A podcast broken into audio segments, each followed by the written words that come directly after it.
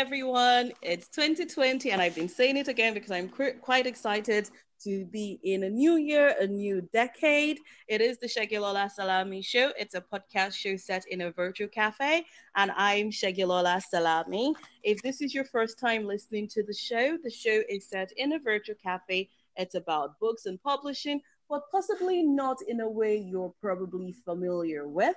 Um, I hope that at the end of today's episode, just like all the other episodes, you either get to learn something new, be motivated, or inspired. The guests on the show come from all works of lives, authors and non authors, and they either share with us how they were able to learn to do something or how, you know, based on their expertise, you can also do go from point A to B. I like to say point A to B, you know, so from where you are to where you want to be, that, you know, that sort of thing. So, without much ado, who have I got here with me today? This is uh, Karlyle Tomms. I'm a novelist. And hello, Karlyle. Hi there. So, a little bit about me. I grew up in Ozarks poverty in the rural Ozarks of the United States and in the 1960s as a gay man and worked most of my life in mental health and addictions and then when I was 58 years old, I ended up writing my first novel. My first novel was endorsed by Marideth Sisco, who was instrumental in the soundtrack for the Oscar nominated film Winter's Bone, starring Jennifer Lawrence. And it also won a new Apple Awards medal for general fiction. I have just released my second novel, which is also about someone growing up in the Ozarks. This one is about a televangelist who has a problem with sexual compulsions that he can't control and he hates himself for it. So, what I do with my writing, I guess with my fiction, I sort of teach and inspire through that because I write about people who are overcoming things. Okay. That sounds interesting. Well, it is a virtual cafe, so I would like to offer you a virtual drink. What if you went to a real cafe? What is your what's your favorite? You, what would you normally order? You know, when I get up in the morning, I pour just plain coffee with a little bit of half and half and some stevia sweetener in it. And when I go out at Christmas, one of my favorite things to do is to get the peppermint mocha latte at Starbucks I enjoy those kinds of things. Okay. So what would you like today then? Since you have two you have two favorites. Oh, I would just have my general cup of coffee and relax with that in the morning. A lot of times I go out on my deck in the morning and watch the hummingbirds while I sip on my coffee. And do you have a favorite, um, you know, a favorite for pastries? A favorite pastry? I don't know that I've ever met a pastry I didn't like. I uh, I kind of avoid them a little bit because I like them so much. Probably my favorite kind of hmm. cake though is chocolate cheesecake. Nice, nice. Okay, we can do that. So virtual chocolate cheesecake with um hot coffee with half and half. Yes. And did you say some sweetener as well? I think I heard sweetener. Pardon? Did you say you wanted it with sweetener as well? Well, if I have the cheesecake, I might not have it with sweetener because that would be a little overwhelming. I think when I have the coffee yeah. with a very rich cake like that, I just want the coffee with maybe a little cream in it. Okay, okay, that's fine. That's very doable. You know, sort of have the little bitterness balance out the sweetness of the cake. Yes. Okay, cool. So whilst that is getting ready virtually, I'll get to you. now, you did say, you know, when you started off in your um, introduction, you mentioned something about um, one of your characters having a problem with sexual compulsion. Yes, and the the novel that has just been released by Page Publishing, the protagonist in that novel is a backwoods kid from the rural Ozarks. He grows up in the 1940s and begins having these religiously laden dreams about a strange redheaded woman. She seduces him She calls him to preach. She berates him for his sins and his sexual needs and compulsions. And he becomes a famous televangelist living in Nashville.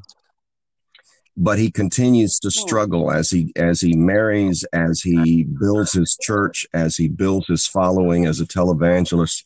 He continues to despise himself because of his feelings that he can't control himself. Interesting. So, what are these feelings? What are his feelings? He, yes, you know, these feelings can't control. These feelings of being uncontrolled. It's like it's a sexual addiction. I don't know if a lot of people have thought about the concept of sexual addiction, but there are people out there who are sexually compulsive, who engage in sexual activity as a distraction, as a way of not dealing with some kind of inner turmoil or conflict that they don't want to face. And that's part of the secret in this book is what is driving his addiction. Okay. Right. Did you tell us the title of this book again? The calling dream is the title of the book. Okay okay. So now this book sounds quite interesting when did you decide you were going to write it? What what went through your mind when you were thinking, huh? Or when did the characters start speaking to you that you should write this book? Well, the characters, the, the this character was introduced in the first book, but I've kind of had him in my mind for many, many years. The the first book, which was published in 2014, is called Confessions from the Pumpkin Patch. And that came about kind of as a joke. I was joking around with a friend about this uh, elderly hippie woman who was just pretty much over it and, you know, had uh, not much of a respect for society, et cetera, et cetera. And uh, I said that in a joke. And then I thought, well, I wonder what she would have to say. And I sat down at the computer and began to write, just letting her say whatever she was going to. I did not know that was going to turn into a novel, but she just kept talking and she told her story. And then this televangelist was introduced in that book in a tryst with her. And so it then, the second book then tells that part of the story from his perspective. When she tells the story, it's from her perspective. When he tells it, it's from his perspective. But that's just one chapter out of that book. And each novel introduces the protagonist of the next novel. Yeah. Okay. So now, I mean, like as an author myself, you know, um, I know that when you're writing fiction, most of the times the characters um, speak with you or speak to you or talk in your head and tell you what to do. Um, but because this is not something that is general knowledge, did you have to do any research to make the story more realistic? Well, yes, I, I, what I do when I write the books is, and thank God for the internet and Google, because uh, if I had had to go to the library in years past to, to look up all this stuff, I might never have gotten the novels written. But what I do is I look up historically what is going on around the time that the character is living. And I make sure that yeah. the timelines are correct and those kinds of things. For instance, in the first novel, there is a lot going on with hippies, with the anti war movement, with Dr. Martin Luther King. There's a section in that particular novel where the protagonist and her boyfriend, her boyfriend is from a wealthy family, but he's also a hippie. And he gets her yeah. to go to a rally with Dr. Martin Luther King. The dates are correct on that. I'm very careful about the research on those things. Yeah. Okay, okay. So apart from the internet and Google, and I know you mentioned you didn't want to go to the library, what else did you do sort of research wise to make sure that your book is realistic? Well, I think a lot of what makes it realistic is that a lot of these things come from references to personal experiences. I never, ever depict anyone in my writing who is an actual real person. I might depict characteristics. Okay. For instance, there was um, lady that I worked with who had a particular characteristic in which she would go, sure, sure, yeah, yeah, uh huh, sure, sure, when you were talking to her. I put one of mine, I told her I was going to do that. I put that as a characteristic of one of the small characters in the novel. But what I don't do is I don't reveal anyone's personal material. But I've had at this point, it'll be 39 years in May that I have been working in mental health and addiction. And so a lot of that research in terms of these characters has to do with my knowledge of personalities and my my knowledge of human behavior. As a matter of fact, when Marideth Sisco did her review of my first novel, one of the things that she said was that I had a deft per, a deft appreciation for personality. And so yeah. That's that's kind of in me that I know those things. Hmm. Okay, awesome. Um, so now that you've got you've published your first book and you've now published your second book, what are the things you've learned from your journey from before you became before you started writing your first book to where you are now? What are the things you've learned? Oh my goodness. That's tremendous because it was a very steep learning curve. I really didn't know anything about publishing. I didn't know how a lot of technology works.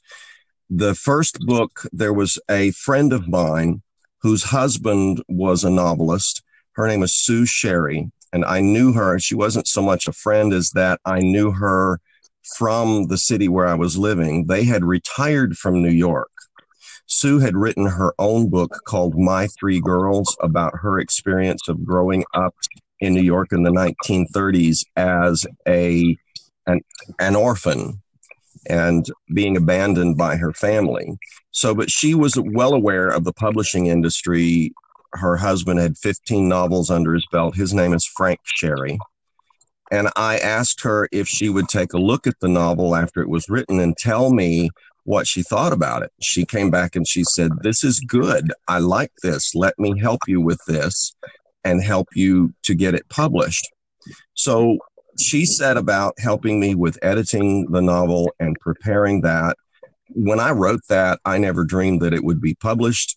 I really didn't have a great deal of expectation for it. And I was totally shocked when Sue liked it. And I was shocked again when Marideth Sisco really liked the book. And I was shocked again when it won a new Apple Award. So I I didn't realize that I had this in me, but I've learned a lot about how modern publishing works. I've learned a lot about the internet. I've learned a lot about websites and updating websites. I, I keep up with my own website at this point. And so the, the learning curve has just been tremendous.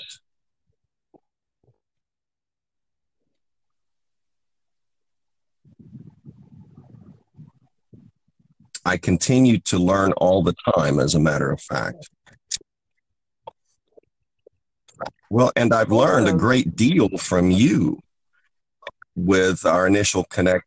Yes, from your website, really? from all of the uh, connections on your website, the uh, information that is available there, just in your LinkedIn segment on doing the podcast, you've got several different links on there to various different things that I am still trying to get through, as a matter of fact.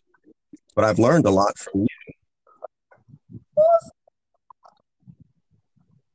Interesting. Thank you. This is the first time someone is actually saying that. Well, it's me. about time. I don't know if other people know all this stuff, but I'm 64 years old. I was born before 1960, and a lot of this stuff is very new to me. And like I said, it's a very steep learning curve, but I continue to learn all the time and I've been very appreciative, you know, even yeah. finding out about uh, the podcast and how you manage that has been helpful to me. Also, Well, ladies and gentlemen, it seems that I'm doing something right, right? Because, like, I feel like sometimes, you know, you just need to put information and help people. Because when I started, and when did I even start? I my first published book was in August 2015. And, you know, I was quite delusional. Seriously, I was the most delusional person ever. I went and I clicked publish in Amazon because I self published my first book. And there I was thinking, great, now it's published. Great. So let those millions start rolling in, you know. And I just thought, you know, I was refreshing my Amazon, you know, KDP dashboard. And I was thinking, okay, great. I'm going to see like, you know, the sales just going ding, ding, ding, ding, ding, ding. oh, what a delusion, right? And then I was like, oh, I think... no one's buying my book. Why? I didn't do any marketing. I didn't do anything. And I had this delusion that once I put my book on Amazon, I was going to become an overnight millionaire. I think most new authors have that delusion. I think that kind of comes with the territory. And you know, the the good news is that it is much easier to get published than it used to be. The bad news is it is much easier to get published than it used to be because there is so much material out there, it's very difficult for people to discover it. Yes. But, you know, and I try to say this to a lot of people, and some people don't really appreciate it. It's it's not a sprint. Absolutely. It's a marathon. It's not something that's going to become, you know, some people might be fortunate and it might be a sprint for them, but for a lot of people, it's a marathon. It's not, you're not going to find overnight success. You're not just going to publish your book and you know suddenly everyone's buying it. You've got to put in the work, you've got to put in the hard work, you've got to be very strategic, right? It's not just about working. It's like there's this saying I read once: if you continue to pour water into a basket, that basket absolutely is never going to get full. I agree much. You know, so you've got to be very strategic when you're doing your work. Yes. you know so yes thank you it's, it's quite nice this is the first compliment i've had of 20 you know for 2020 so thank you very much um, you know, I, I, feel it just brought this big smile. I think people could probably hear the smile yes. on my face right now. Yes. Well, yes. And it is a very difficult process. And I think I was very lucky. I was extremely lucky. And it was almost as, it, it was serendipitous the way things fell the way that they fell and how I got the book to Marideth Sisco, that first novel, and got that. And but even with an endorsement from someone who had worked significantly with an Oscar nominated film, I still had to work very, very hard. And I continue to struggle to get my word out there and to get awareness of my books. So when people aren't lucky like that, I think I was very lucky in that way when people aren't lucky like that, I think it's even more of a struggle to get yourself known, to get your work out there and have people appreciate it. Yeah, I think, right. So, one of the problems that I've found is that when people are embarking on something or they have a goal, they've not set, they've literally set yeah. themselves up for failure, right? because they're not setting realistic and achievable goals. So, for instance, you know, I met someone who'd be like, oh, yes, you know, I want to be rich. But then what does it mean to be rich? Or I want to be a best selling author what does it mean to be a best-selling author? That does not tell you anything like think about you know multinational corporations right? Imagine if the uh, managing director went to the you know the stakeholders and say oh i'm going to make you millions. They're gonna they're gonna just look at that person like what do you mean you're going to make us million what is that? Right? So you know i just think that sometimes when people are starting up they need to be able to set themselves very realistic goals of what they're capable of achieving and then also they need to understand what it is, the reason, the why they're doing something. So for instance, I found that there's some people who write books not because they're hoping to become best-selling authors, but because they just they've had this story that they've just wanted to share. And just by publishing it, that is success to them already. Right. I think there are some right? people who are very happy with just having their friends and family read their book. Exactly. And then you have some people who want to make an income from, you know, from the book that they've written. But then if you're going, you're an unknown, nobody knows you outside of your friends and family and possibly your work colleagues, right? And then you go, oh, great, I want to sell 10 million copies of my book. Well, how what period are you giving yourself to sell 10 million copies? How realistic is it for you to send 10 million copies? If only your friends, family, and people you work with know who you are, you can't then say, well, within 24 hours of me publishing my book, I want to send sell 10 million copies. That is very unrealistic, right? right? Because going from zero to 10 million is way, way, way, way, way, way, way harder than going from right. zero to five. So when you're now setting yourself unrealistic targets, you're just setting yourself up for frustration, unhappiness, and all those negative, you know, emotions that you don't really want to, you know, you don't really want to deal with. Whereas if you say, okay, great, I've got, I've just published this book within the next 30 days, I want to sell five copies, then it's easier for you to get people in your personal network to sell five copies. Now, when you've sold those five copies and your book is really good, assuming you've had it professionally edited, professional book cover, then you say to those people at the end of your, um, you know, at the back of your book, if you've enjoyed um, reading this book, please leave a review right? So now five people have bought your books and they, they like your book, they like read the five reviews. Then, you know, you now have social proof, right? So when the next person is looking for a book and they see five people have left positive reviews, they'll be like, oh, okay, maybe I should give this book right. a chance. Right. So then you actually you you then start to celebrate all those little little milestones that you're achieving.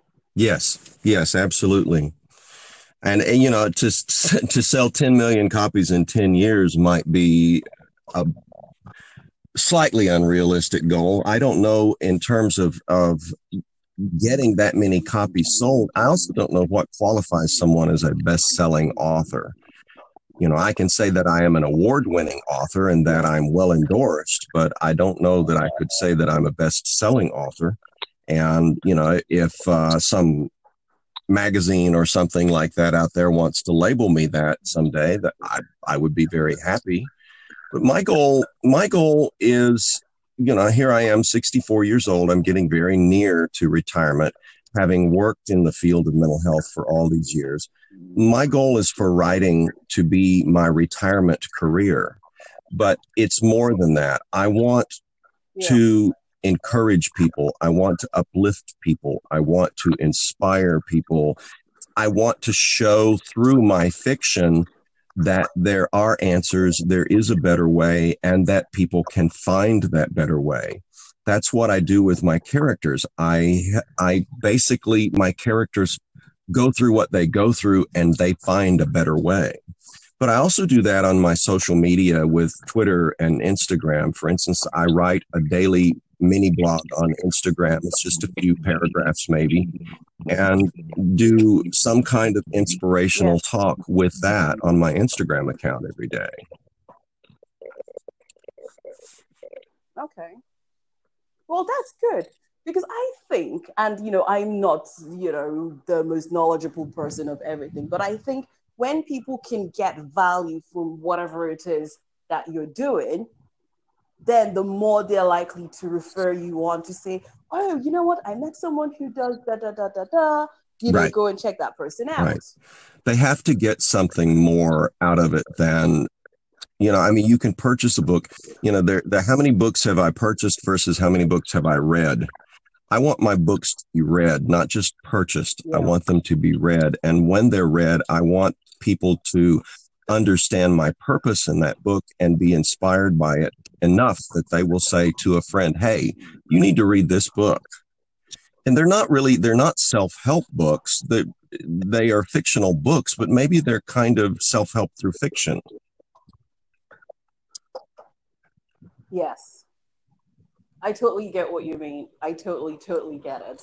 Um, you know, and I'm, I think as far, as far as being an author, I am probably the laziest author there is out there.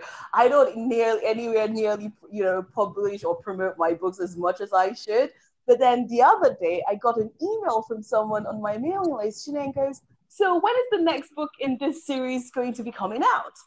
I'm like, shoot, I really letting this people down, right? Because it's like for someone to then take the time to send you an email and go, when is your next book coming out? You're like, I really well, and that's should. a good sign that someone wants to know when the next book is coming out. That's a very good sign.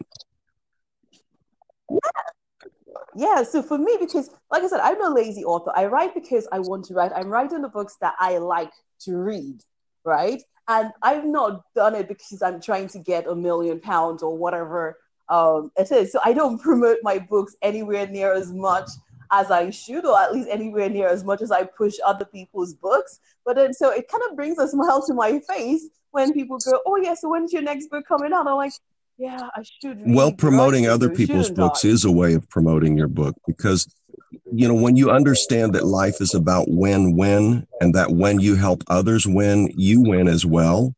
That's I think I think that's the ultimate key to success that you don't go out there in competition to say I'm going to beat this other person. You go out there and say how many people can I help? Yeah, how many people can I lift up with myself as I am lifting myself up? And I think when you do that, it, it has such a positive effect that people then look to you. Okay, this person is positive. Uh, this person helps to uplift people. This person helps other people. And so that then helps them to turn to you when you've helped them if you've helped them, more likely they're going to say to someone else, This person helped me. And so this person could help you too. And they turn to that and tell other people about it. So I think you are promoting your books by helping other authors. Mm, yeah, I guess so, in a roundabout way. Because sometimes I say to myself, now I'm writing about other people's books on my blog so much. Will people be getting confused about why is she writing about other people's books? Because I try to see what other authors do, and I notice they don't usually write about other people's books. And I'm like, huh, should I be doing this or should I not? Should I stop or should I continue? You know, there's all those sort of random thoughts that go through my I head. think we should think about other people's books. I recently read uh, Stephen King's book on writing, which you know certainly the more than more Yeah. than what I got out of it was his journey to becoming a writer. But one of the things that, of course, is recommended Yeah. for writers is that you also read.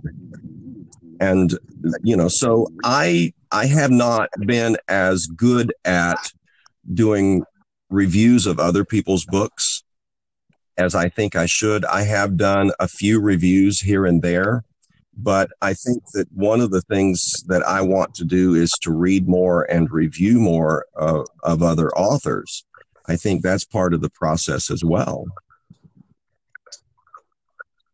Yes, because it also helps you develop yourself because you learn how other people do stuff and you think, oh, you know what, I didn't think of it that way. And, you know, I can see the benefit of doing things that way. And you can then add it to your Yes. arsenal of skills. Yes. One of the things that I've done recently, I'm I'm currently halfway through reading The Goldfinch, which to be fair is 734 pages.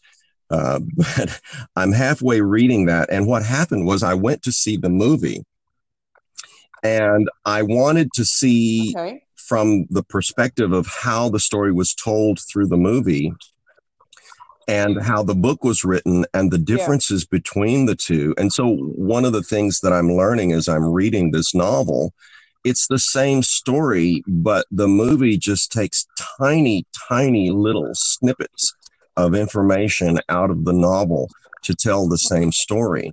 Whereas the novel is very elaborate, very descriptive. It's a, a um, prize winning novel, Pulitzer Prize winning novel. And so it, it's very interesting to me because I also have some interest at some point, maybe in doing screenwriting. So this has been uh, for me an adventure Okay. in looking at the how the screenwriting and the novel compare to one another. I, I might at some point look Yeah. into getting my novels into a screenplay and how best does that happen? Yeah. Yeah. No, that sounds like a good idea. Well, I hope when you've, you know, you've started the process um, you know, you'll come back on the show and tell us what you've learned, um, you know, converting your novels. To, Absolutely, I would love to. Yes, but um, you know, it's come to that time, you know, of the day where I have to kick you out of my virtual cafe. But but before I do that, do you have any final words of wisdom that you would like to share with listeners? Final of words show? of wisdom. My through my books, what I hope to teach is that you can overcome. Never give up. Keep your eyes on the prize. And I think whatever it is that you endeavor, whether that's overcoming a mental illness, it's overcoming an addiction, it's overcoming a challenge in your career, whatever it may be, never ever give up. Yeah, that is awesome. And if people want to connect with you, how do they do that? Are you do you have a website? Well, I have I have a Twitter account, I have an Instagram account, I have I'm on LinkedIn, I'm on Tumblr, multiple, multiple, and these links are on my website. The website is Karlyle Tomms, K A R L Y L E T O M M S dot com, and that will lead to my website. From there, there are links to social media, and there's also a, uh, a subscription there where you can subscribe to receiving emails. Then there's also on there a contact where you can directly contact me if you want to. Awesome. Well, it's been an absolute pleasure having you on the show. And like I said before, I hope when you've converted your book to a, a script play, um, or screenplay rather, you will be able to come back and tell us what you've learned. Absolutely. I would love to. And thank you so much for having me. No, it's my pleasure. Well, ladies and gentlemen, we've come to the end of today's episode of the Segilola Salami Show. I hope you've been able to take something away from the show. Um, until next time, bye everyone. It is the Segilola Salami Show. And that brings us to the end of today's episode of the Segilola Salami Show. Um, I hope you've enjoyed listening to today's episode. Um, I would really appreciate it if you would consider leaving a review of the show because it sort of helps me know what I'm doing right, what I'm not doing so right, and what I need to improve. Um, if you know anyone else who would benefit um, or who would enjoy the show, please do share the show with everyone in your network. Thank you very much, and until next time, again, it is the Segilola Salami Show. Bye now.